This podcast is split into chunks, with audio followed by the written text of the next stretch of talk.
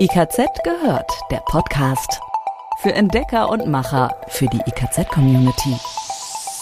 Neueste Infos aus der Branche, Tipps für alles rund um Haustechnik, Fachplanung, Energie, Klima und mehr. I K Z, schon gehört? Guten Tag und schön, dass Sie wieder mit dabei sind. Sie hören die neue Folge des Podcasts I K Z gehört. Mit mir, Andrea. Und Dirk aus dem I K Z-Podcast-Team. Auch von mir ein herzliches Hallo. Wir bringen Sie regelmäßig auf den neuesten Stand rund um die Themen Haustechnik, Energie, Klima und Fachplanung. Alle Infos, über die wir sprechen, finden Sie zum Nachlesen nochmal auf unserer Internetseite, in den Podcast-Beschreibungstexten und ganz klar in unseren Fachmagazinen. Heute geht es um diese Themen. Hier ist unser Überblick. Sanitäracryl ist eines der Standardmaterialien für Bade- und Duschwannen. Im Vergleich zu anderen synthetischen Materialien sind Einbauwannen aus Acryl leicht, einfach zu reinigen und bieten ein angenehmes Badegefühl aufgrund der hautsympathischen, warmen Haptik. Acrylbadewannen sind zudem unempfindlich gegenüber Kratzern. Sollten über die Jahre dennoch kleine Beschädigungen oder Gebrauchsspuren auftreten, können diese repariert werden. Trotz der Vorteile stößt das Material gelegentlich auf Vorbehalte. Worin liegen diese begründet und was gilt es bei der Installation zu beachten? Darüber informieren wir Sie in dieser Folge von I K Z gehört. In Deutschland gibt es Schätzungen zufolge rund zehn Millionen Kleinspeicher im Bestand. Würden all diese Kleinspeicher gegen Elektrodurchlauferhitzer getauscht, ließe sich eine Energieeinsparung von beinahe eine Milliarde Kilowattstunde pro Jahr realisieren. Darauf weist der in Lüneburg beheimatete Hersteller CLAGE hin. Aber wie lässt sich dieses Einsparpotenzial heben? Darüber informieren wir Sie in den nächsten Minuten.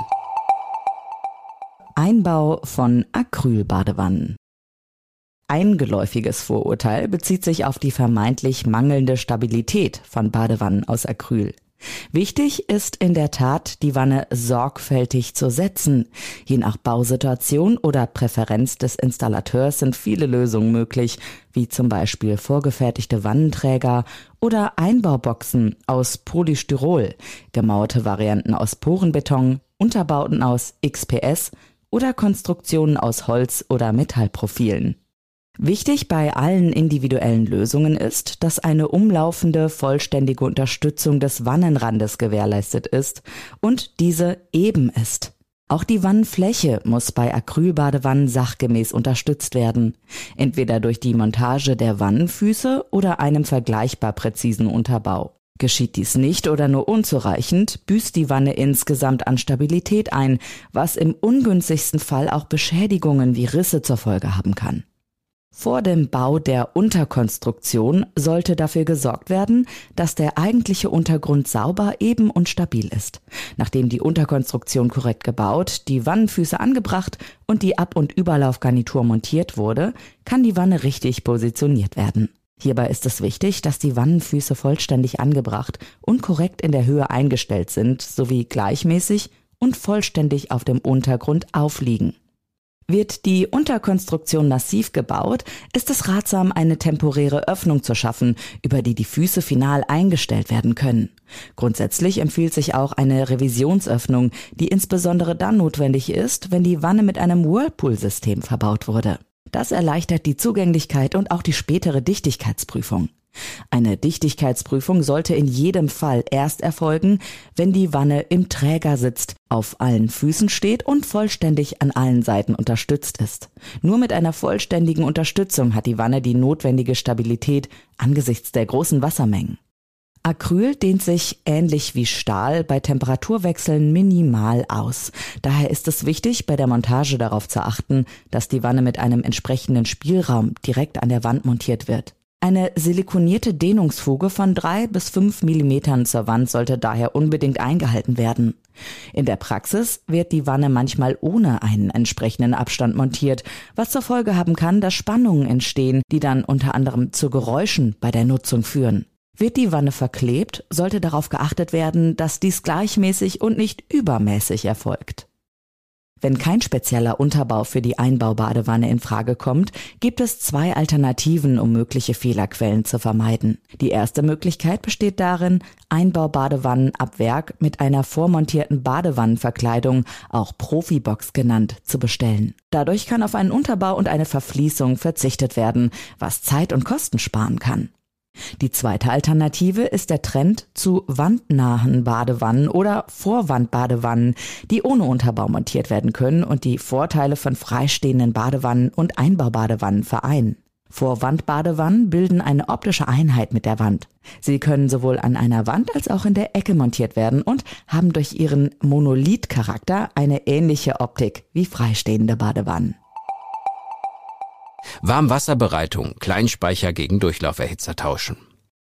Der größte Unterschied zwischen Warmwasser-Kleinspeichern und Elektrodurchlauferhitzern liegt in der Betriebsweise. Während beispielsweise ein fünf Liter Untertischgerät kontinuierlich warmes Wasser bevorratet und immer wieder erhitzt, verbraucht ein Kleindurchlauferhitzer nur dann Energie, wenn Wasser an der Zapfstelle benötigt wird. Die üblichen Bereitschaftsverluste von Kleinspeichern liegen je nach Geräteausführung bei bis zu hundert Kilowattstunden jährlich. Das sind je nach Strompreistarif umgerechnet etwa dreißig bis fünfundvierzig Euro im Jahr. Das Einsparpotenzial ist also enorm. Um es zu heben, bieten sich diverse Durchlauferhitzervarianten für den Austausch gegen Kleinspeicher an. So unterschiedlich die Anwendungsfälle sind, so unterschiedlich sind auch die angebotenen Lösungen. Wird das Warmwasser etwa nur zum Händewaschen benötigt, so empfehlen sich Kleindurchlauferhitzer. Beispielhaft seien Waschbecken in Büros, öffentlichen Einrichtungen, Hobbykellern oder auch im Gäste-W C genannt. Für diese Anwendungsfälle reichen die steckerfertigen drei Kilowatt-Varianten aus. Sie können direkt in die ohnehin vorhandene Steckdose gesteckt werden. Der Tausch gestaltet sich so sehr einfach. Um auch drucklose Kleinspeicher wie zum Beispiel fünf Liter Untertischgeräte gegen moderne Kleindurchlauferhitzer ohne viel Aufwand auswechseln zu können, gibt es auch steckerfertige Gerätetypen für den drucklosen Betrieb. Der Vorteil, die vorhandene drucklose Armatur kann weiter genutzt werden. Lediglich der Strahlregler am Auslauf der Armatur muss getauscht werden. Es gibt aber auch stärkere Varianten mit sechs Komma fünf Kilowatt Leistung, die über eine Anschlussdose mit zwei Phasen angeschlossen werden. Da kein Neutralleiter benötigt wird, ist unter Umständen sogar die Verwendung der vorhandenen Leitung nach einer entsprechenden Anpassung möglich. Dazu nutzt der Elektrofachbetrieb den bisherigen Neutralleiter als Phase und legt ihn auf eine neue Sicherung. Wichtig ist aber, diese Möglichkeit im Vorfeld vom Fachmann prüfen zu lassen.